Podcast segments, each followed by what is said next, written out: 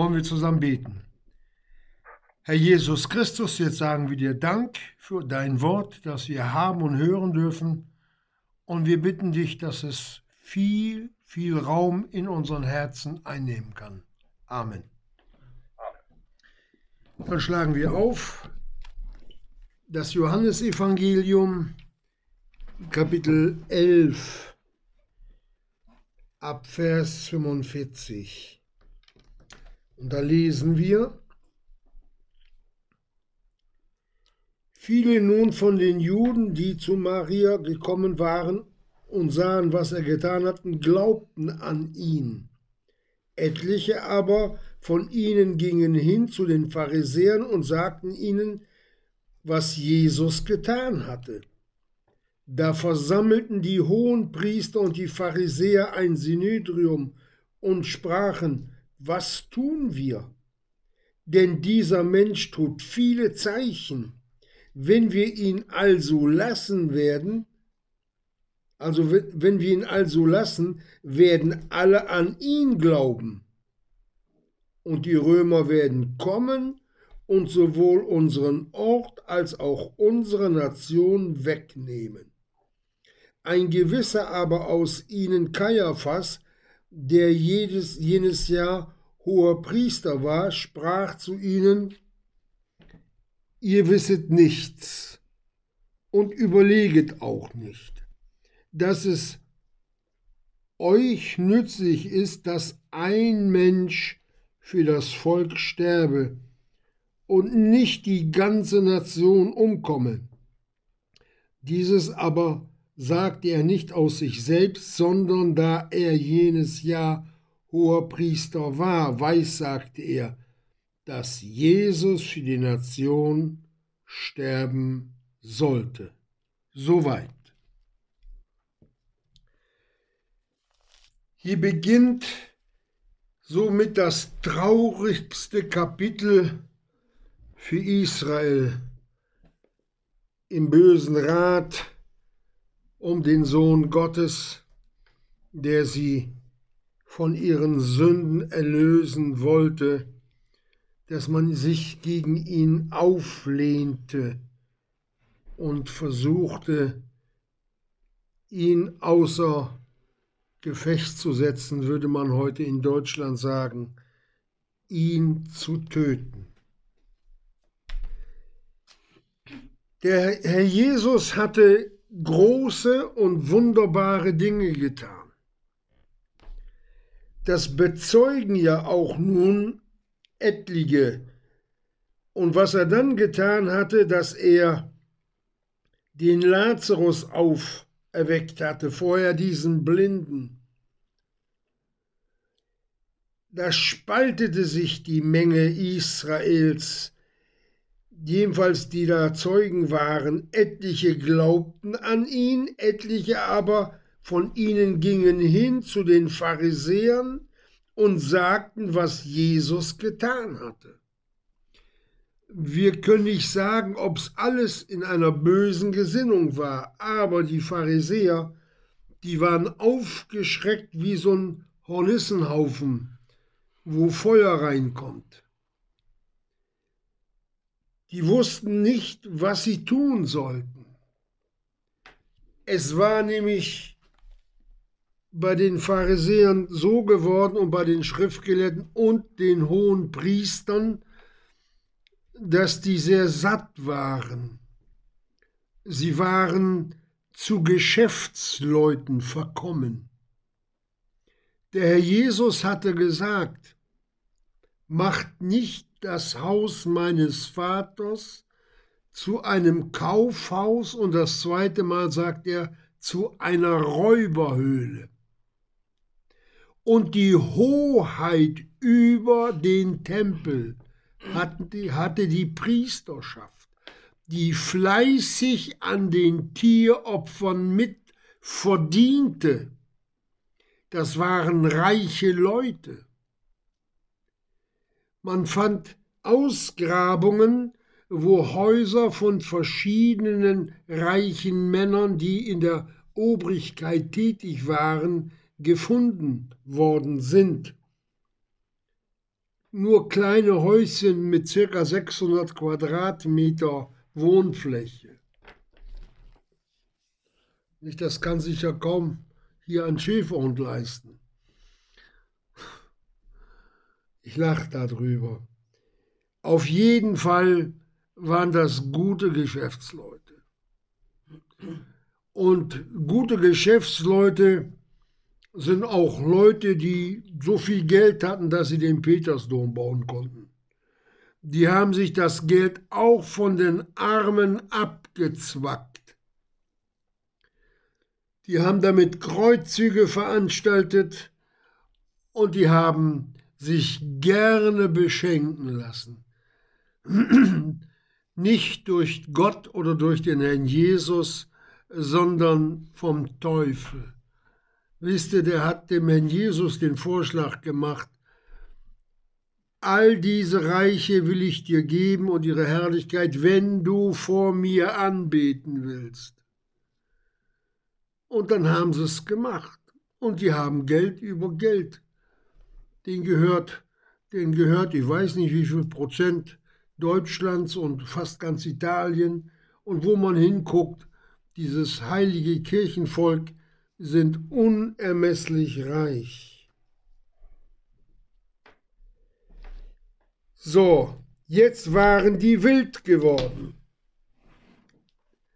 Der Herr Jesus hatte sowieso schon bei ihnen den schwarzen Peter, weil er, die, weil er das Geschäft auf dem Tempelberg verboten hatte. Er hatte ja die, die, äh, die Kaufleute vertrieben. Da waren sie erstmal einen großen Teil ihrer Einnahmen los. Wenn du einen treffen willst, treff ihn an seinem Geldbeutel. Da merkst du, in welcher Gesinnung der steht.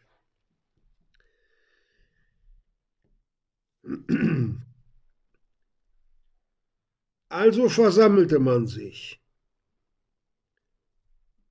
Da versammelten sich die hohen Priester und die Pharisäer, ein Synedrium. Was tun wir? Wenn der so weitermacht, dann sind wir unsere Posten los, dann glauben alle an ihn.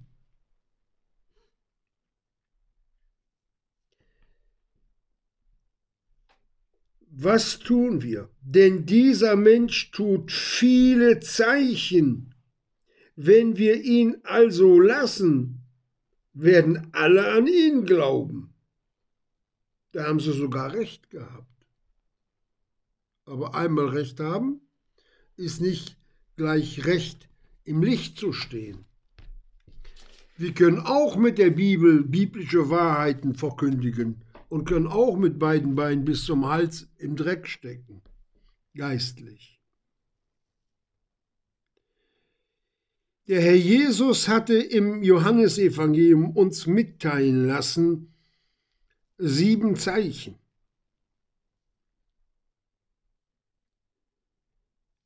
Das erste war die Verwandlung des Wassers in Wein bei der Hochzeit zu Kana.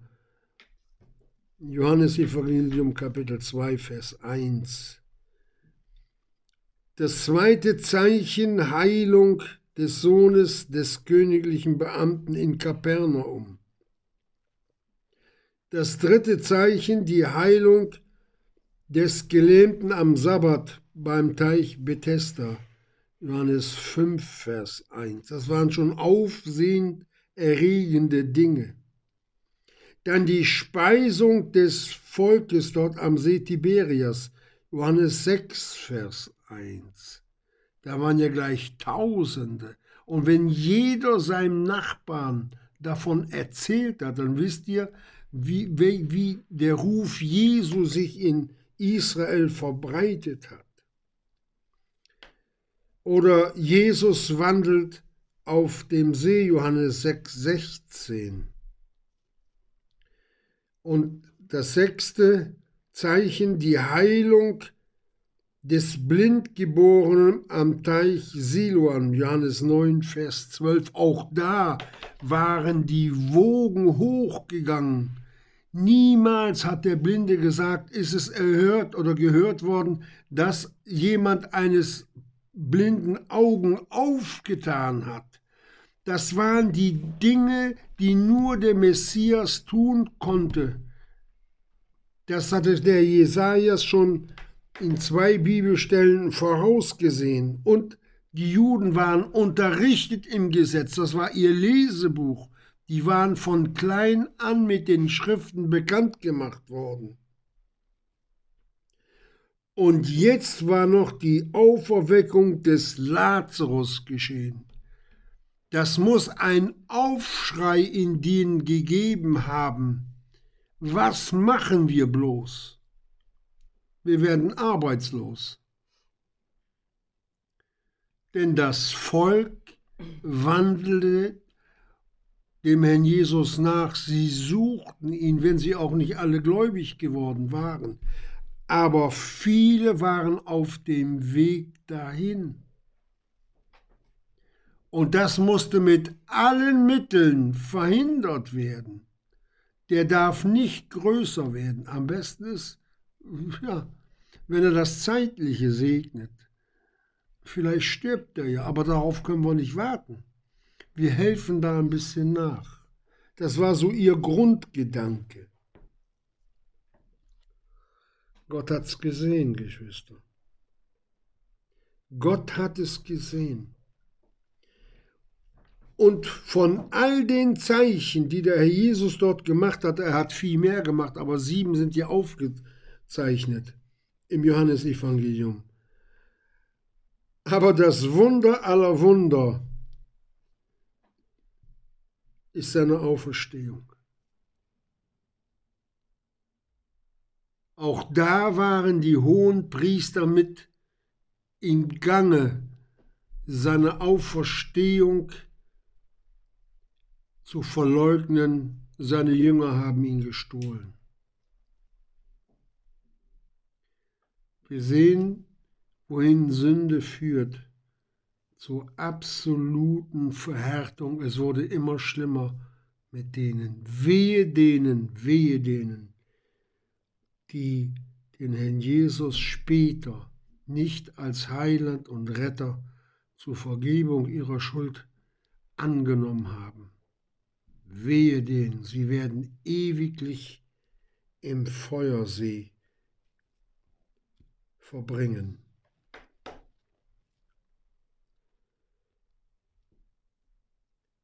So, jetzt waren die hohen Priester versammelt.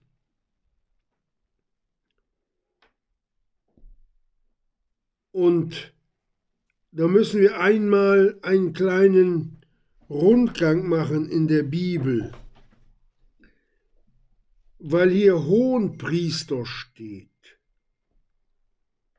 Und da wollen wir uns doch mal beim Herrn Jesus oder beim Wort Gottes selbst erkundigen, was der Herr Jesus mit Priester und Hohenpriesterschaft überhaupt gemeint hat. In 4. Mose 35, Vers 25. Das wollen wir mal kurz aufschlagen.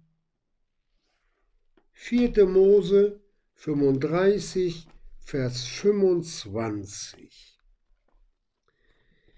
Da gibt der Mose Anweisungen und zwar, wenn jemand, ich sag's mal, einen Baum umhaut und die Axt, die rutscht vom Stiel runter, fünf Meter weiter, sitzt der alte Josef auf dem Baumstumpf und er kriegt die Axt am Kopf, der Schädel ist gespalten, der ist tot. Also war es kein Mord, er hat ihn nicht gehasst, sondern ja, Unglück. Ein Unglück ist geschehen. Und da sagt Gott, wenn aber von ungefähr nicht aus Feindschaft ihn gestoßen oder unabsichtlich irgendein Werkzeug auf ihn geworfen hat oder, ohne es zu sehen, irgendeinen Stein, wodurch man sterben kann, auf ihn fallen lassen, dass er gestorben ist.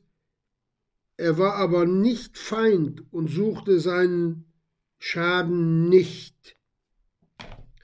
So soll die Gemeinde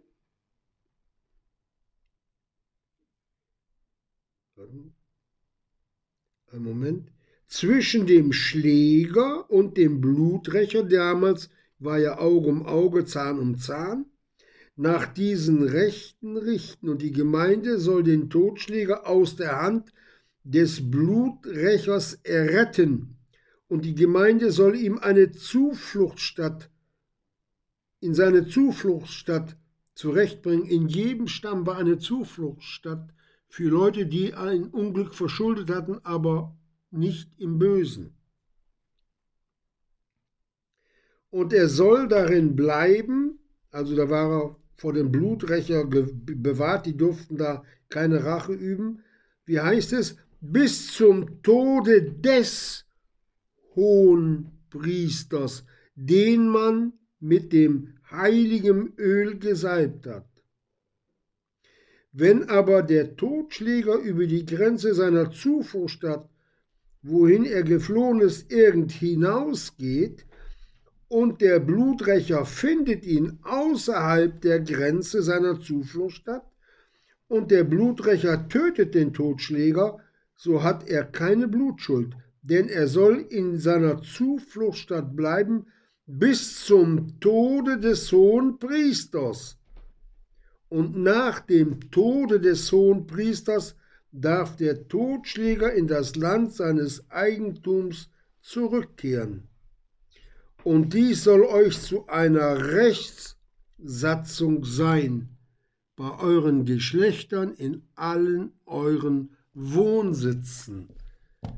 Da geht es nicht um die hohen Priesterschaft, sondern um den hohen Priester, Geschwister.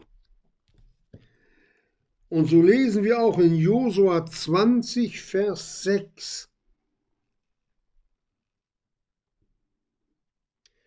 Da geht es vorher aus, lesen wir auch von, er soll an seinen Ort gehen und wenn der Bluträcher ihn nachjagt, soll er ihn nicht in seine Hand ausliefern, denn er hat seinen Nächsten unabsichtlich erschlagen ohne dass er ihn nun gehasst hat?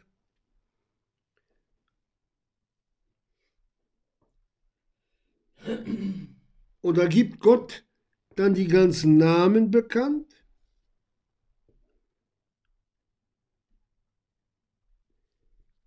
Und dann geht es wieder darum, bis zum Tode des hohen Priesters der in jenen Tagen sein wird.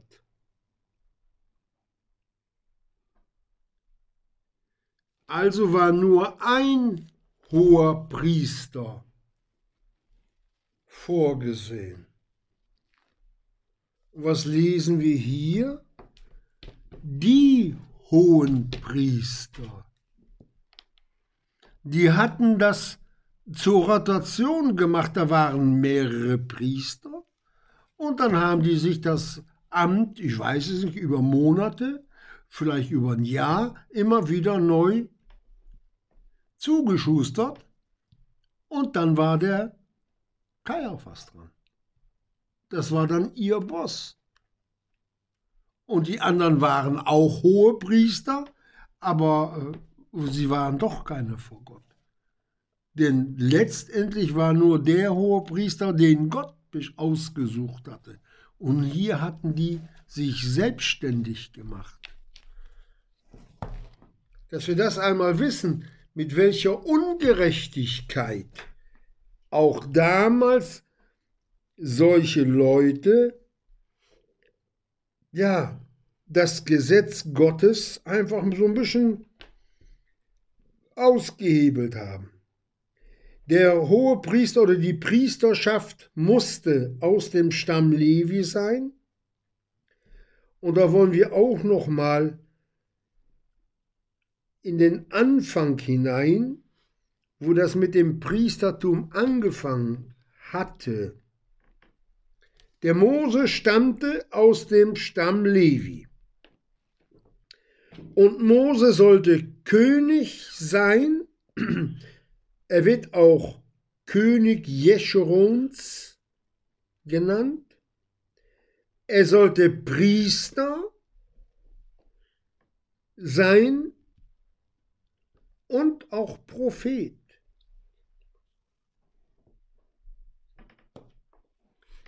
Aber dieses Amt wurde dann geteilt zwischen Mose und seinem Bruder Aaron. In 2. Mose 4, Vers 10 lesen wir das. 2. Mose 4, Vers 10, wo Gott den, den Mose losschicken wollte können wir mal das Kapitel 4 zu Hause nachlesen. Und da heißt es im Vers 10, und Mose sprach Jehova, zu Jehova, ach Herr, weil der Mose dem Pharao Paroli bieten sollte. Er sollte reden. Er sagt, ich bin kein Mann der Rede, weder seit gestern noch seit vorgestern, noch seitdem du zu deinem Knechte redest, denn ich bin schwer von Mund und schwer von Zunge. Der Mose hat Bammel gehabt. Da sprach Jehova zu ihm, wer hat den Menschen den Mund gemacht oder wer macht stumm oder taub oder sehend oder blind, nicht ich Jehova? Und nun gehe hin, ich will dich ich will mit deinem Munde sein und dich lehren, was du reden sollst. Und er sprach, ach Herr, sende doch, durch wen du senden willst. Da entbrannte der Zorn Jehovas wieder Mose und er sprach, ist nicht Aaron der Levit dein Bruder? Ich weiß, dass er reden kann. Und siehe, er geht auch aus dir entgegen und sieht er dich, so wird er sich freuen in seinem Herzen. Und du sollst mit ihm reden und die Worte in seinen Mund legen, und ich will mit deinem Munde und mit seinem Munde sein und will euch lehren, was ihr tun sollt. Und er soll für dich zum Volke reden, und es wird geschehen, er wird dir zum Munde sein, und du wirst ihn zum Gott sein Hier wurde das Amt geteilt. Aaron wurde dann Priester.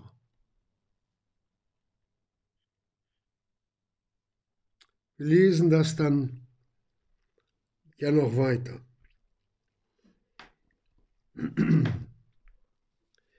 Und dieses Priesteramt wurde dann vom Vater auf den Sohn weitergegeben oder sollte so sein. Aber es musste auf jeden Fall ein Levit sein. Auf jeden Fall. Soweit die kleine Einführung hier, damit wir wissen, woher das alles kommt, woher das alles stammt, warum Priester, Priesterschaft und Leviten, die Diener am Heiligtum. Der hohe Priester war zur Zeit Jesu geistlich der von Gott erhobenste Mensch auf Erden. Er war Mittler zwischen dem Volke Gottes und Gott.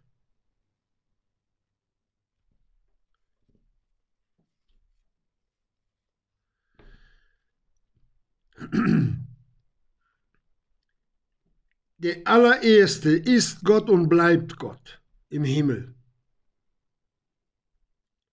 Aber der hohe Priester, war in der höchsten menschlichen Hoheit vor Gott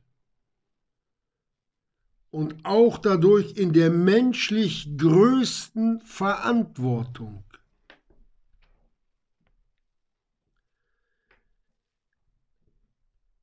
Der hohe Priester hatte Aufsicht über alles, was den Tempel betraf, diesen ganzen Tempelbezirk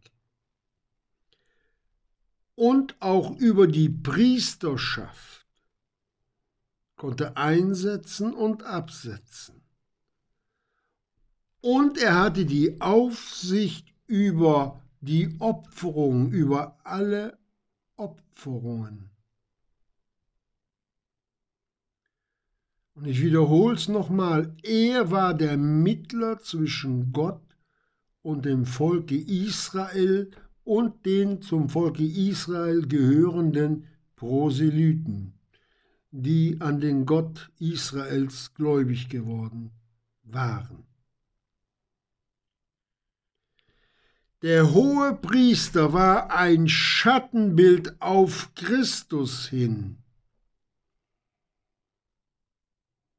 Deshalb war auch die Anweisung nach dem Tode des hohen Priesters sollte dann erst ein neuer gesalbt werden. Es gibt keine zwei Jesusse, die hohe Priester geworden sind, nur einen Herrn Jesus, der dann vom Vater im Himmel als hoher Priester begrüßt worden ist dass wir sehen, dass auch die Schattenbilder, die menschlichen Schattenbilder, die Wahrheit über den Herrn Jesus mit aufzeigen. Und wir wiederholen es noch einmal, deshalb war die Anweisung auch nach dem Tode des Hohen Priesters, des menschlichen Hohen Priesters, dass ein neuer gesalbt werden konnte. Der hohe Priester musste Sühnung für das Volk tun, für die Sünden des Volkes. Er hatte die Verwaltung für das Blut der Opfertiere. Wir werden später noch mehr über dieses Thema hören, dann aber in Beziehung auf den Herrn Jesus hin. Und dieser hohe Priester, der nun in der Zeit Jesu die hohe Priesterschaft übernommen hatte, der Kaiaphas, wurde zum Todfeind Jesu. Das muss man sich mal vorstellen. In Matthäus 27 Da lesen wir, als der Herr Jesus da vor dem Pilatus steht und der Pilatus genau weiß, der Junge, der war unterrichtet, der hatte seine Spitzel, der wusste, warum sie ihn vorgeführt hatten, den Herrn Jesus. Denn er wusste, Matthäus 7, warte mal, 27, 18, dass sie ihn aus Neid überliefert hatten. Neid. Das war der Grund. Was Neid mit sich bringt, Geschwister, das kann man sich kaum, kaum vorstellen. In Jakobus 3, da wollen wir auch noch mal reinschauen. Ab Vers 13, da lesen wir, Wer ist weise und verständig unter euch? Er zeige aus dem guten Wandel seine Werke in Sanftmut der Weisheit. So hat der Herr Jesus vor ihnen gestanden. Wenn ihr aber bittere Neid und Streitsucht in euren Herzen habt, so rühmet euch nicht und lüget nicht wieder die Wahrheit. Genau das ist passiert mit dem Herrn Jesus gegen ihn. Und dann sagt er, dies ist nicht die Weisheit, die von oben herabkommt, sondern eine irdische, sinnliche, teuflische, denn wo Neid und Streitsucht ist, da ist Zerrüttung und jede schlechte Tat. Die Weisheit aber von oben ist aufs erste rein, sodann friedsam, gelinde, folgsam, voll Barmherzigkeit und guter Früchte, unparteiisch, ungeheuchelt. Die Frucht der Gerechtigkeit in Frieden aber wird denen gesät, die Frieden stiften.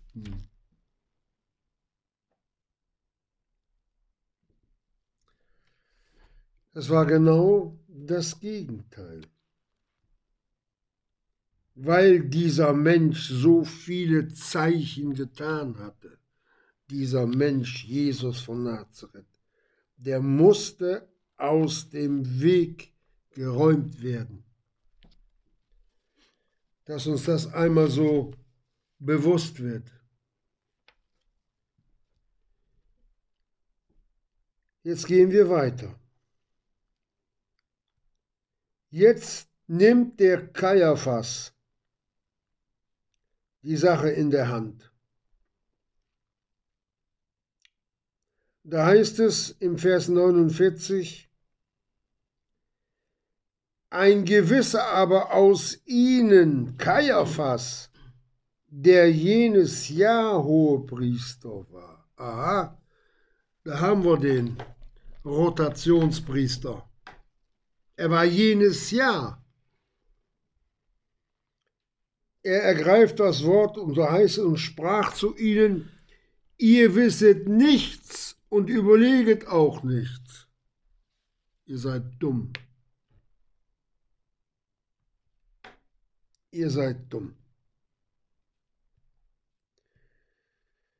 Denn vorher war noch diskutiert worden, sie werden alle an ihn glauben, das war ja noch mit Wahrheit verbunden. Aber um der Sache jetzt richtig, ich sag mal, Gas zu geben, sagt er, sagen sie weiter,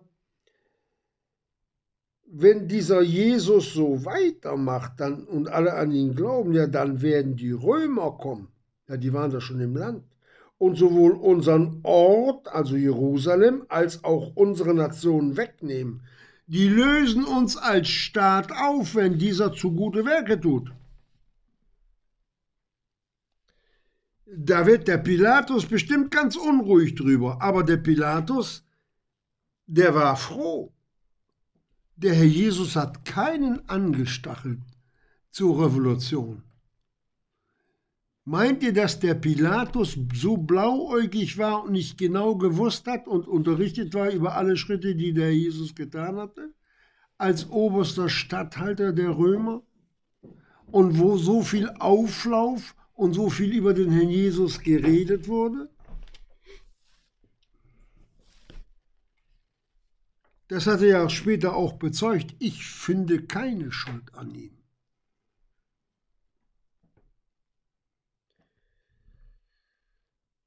Das war nur ein Vorwand, ein böser Vorwand, um den Herrn Jesus wegzukriegen. Und wenn wir dann lesen, Geschwister, im 1. Johannes Kapitel 5, den Vers 9,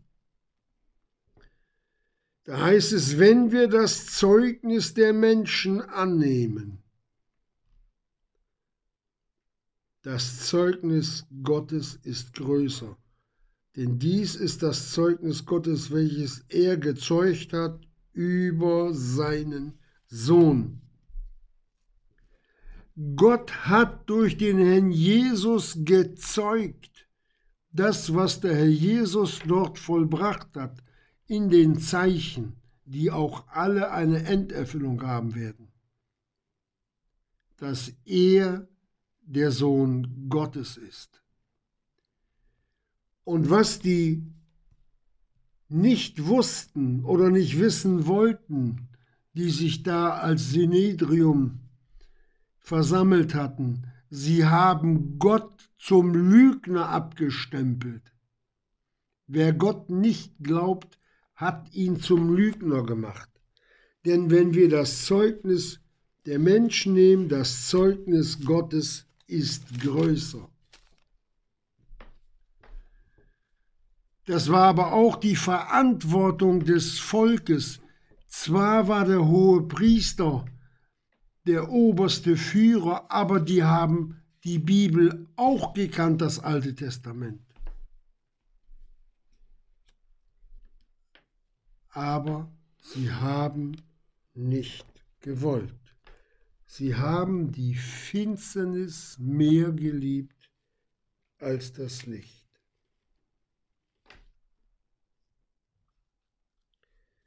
Dieser Kaiaphas, der sich nun zum Wortführer gemacht hat, ich wiederhole es nochmal, er sagt, ihr wisset nichts und überlegt auch nicht, dass es nützlich ist, dass ein Mensch für das Volk sterbe. Nanu, der Kaiaphas. Er hat es aber nicht in der Absicht gesagt, dass der Herr Jesus als Heiland und Erlöser stirbt, sondern wie ein Verbrecher. Denn sie hatten ja vorher schon versucht, ihn immer wieder zu anzuklagen. Böses gegen ihn im Schilde zu führen. Dass ein Mensch für das Volk sterbe und nicht die ganze Nation umkomme. Wenn dieser Jesus nicht stirbt, kommt die ganze Nation um. Na nu, da hat er ja sogar recht gehabt. Dies aber sagte er nicht aus sich selbst, aha, sondern da er jenes Jahr hohe Priester war, weiß, sagte er, dass Jesus für die Nation sterben sollte.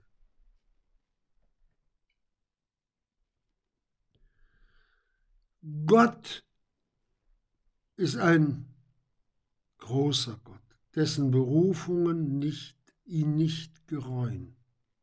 Er hat ihn weissagen lassen.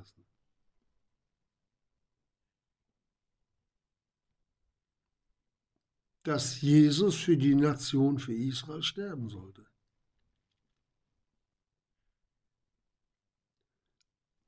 Und das hat Gott ihm gegeben. Und darauf haben alle gehört. Damit war die Diskussion beendet. Und dann haben sie alle versucht, alle, die der Obrigkeit angehört haben, ihn auf jedem Weg, wo sie es nun schaffen hätten können, ihn zu verklagen und ihn, ich sag's mal, außer Gefecht zu setzen. Am besten, am besten tot. Tote können nicht mehr reden. Stimmt aber nicht.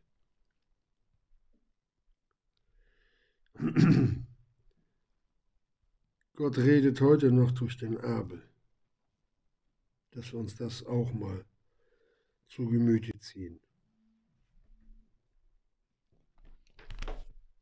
Diese Versammlung war nichts anderes wie eine Mordsversammlung. Diese Versammlung, sie wollte nur, dass er wegkommt, dass er endlich endlich zur Strecke gebracht wird. Wir haben es vorhin erwähnt. Das liebe Geld. Geldliebe ist eine Wurzel alles Bösen, Geschwister. Das ist eine Wurzel, wo alles Böse drauf anwächst. Die Geldliebe bringt Menschen dahin, dass sie morden oder anderen den Tod wünschen. Man bleibt dabei ganz unschuldig. Es geht bis dahin, dass man wartet, dass man wartet, dass man an das Erbe kommt.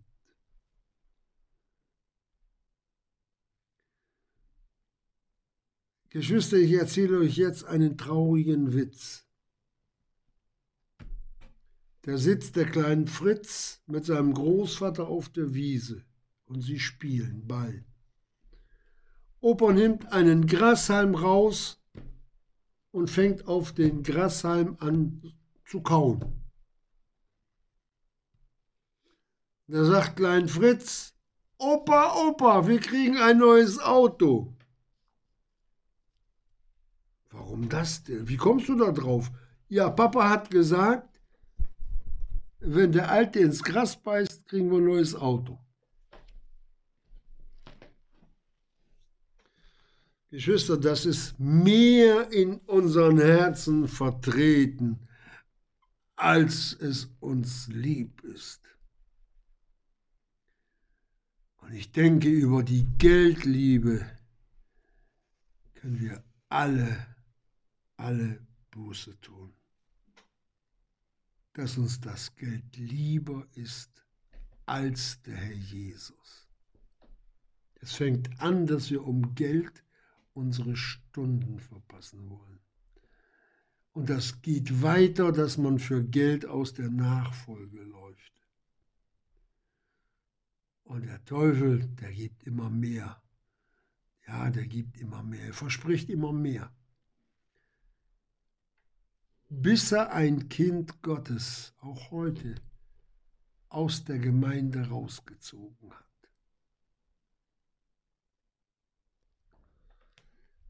Ich habe die seltsamsten Blüten der Geldliebe erlebt.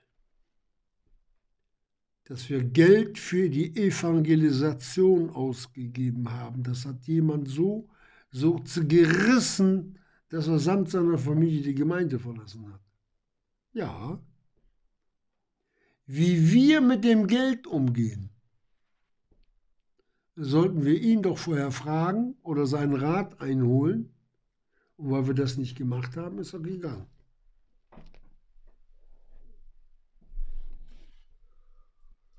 Das sind so die Extremfälle. Aber da, wo wir uns im Stillen da mit diesen Gedanken rumplagen, Geschwister, da wird es Zeit zur Umkehr. Damit unsere Herzen dann nicht verhärtet werden, so wie dann bei den Leuten, über die wir gerade geredet haben, dass sie nicht mehr umkehren konnten. Wie viele sind durch härtesten Zerbruch erst wieder zurückgekommen? Weil das Haus, das neue Haus, dazu das passende Auto und alles, was so dazugehören müsste, auch endlich dagestanden hat. Und der Herr Jesus verlassen.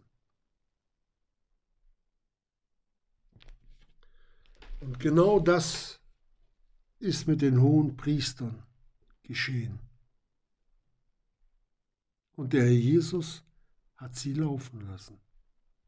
Sie haben das Wort gehabt, sie haben die Verkündigung gehabt, Sie haben Johannes den Täufer gehabt, die zwar auch zum Jordan gekommen sind.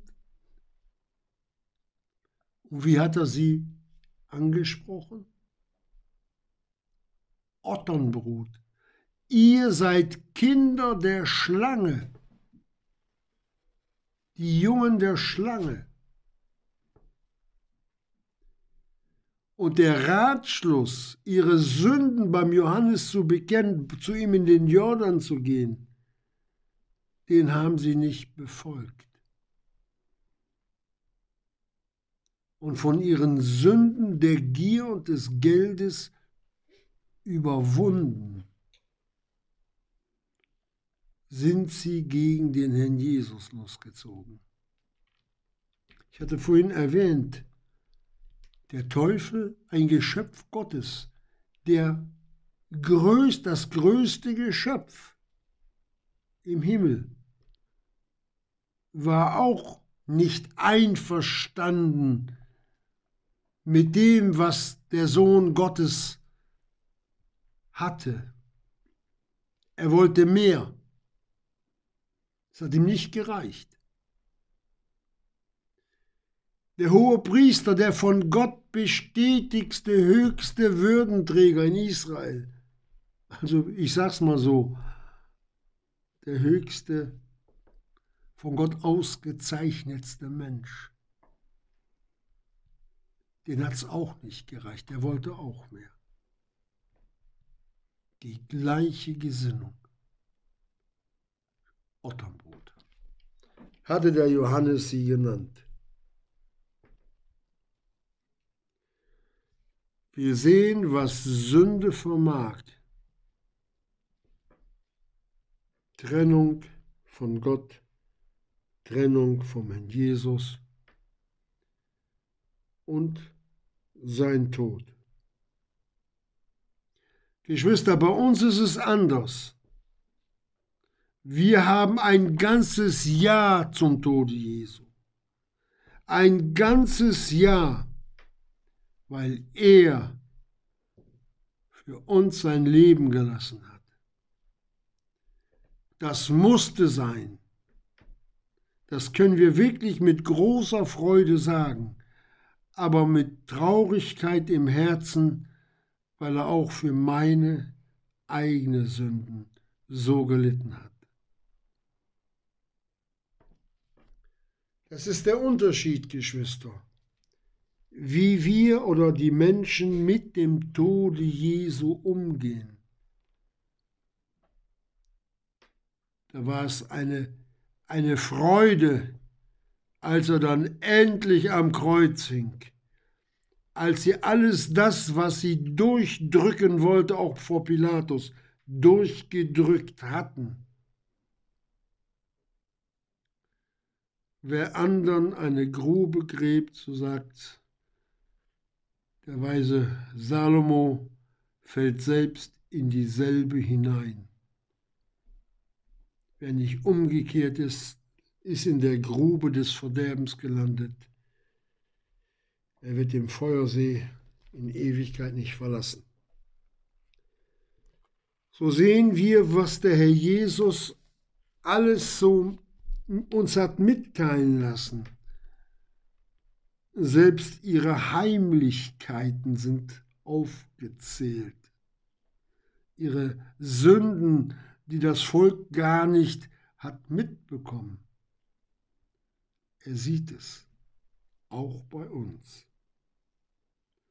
Es sollte uns erschrecken machen, dass wir meinen oder gedacht haben, dass Gott es nicht sieht.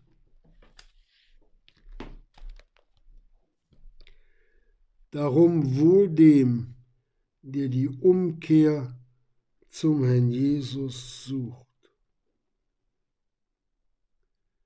Wohl dem, der sich an seinem Worte wirklich satt isst und satt trinken kann. Und in einem Herzen voller Demut über das, was der Herr Jesus für uns getan hat, sein Leben mit dem Herrn Jesus lebt. Soweit erstmal. Wir werden wahrscheinlich am Sonntag das nächste Teil davon hören. Die Zeit ist um. Wir sagen Amen und wollen dann gleich noch ein wenig beten.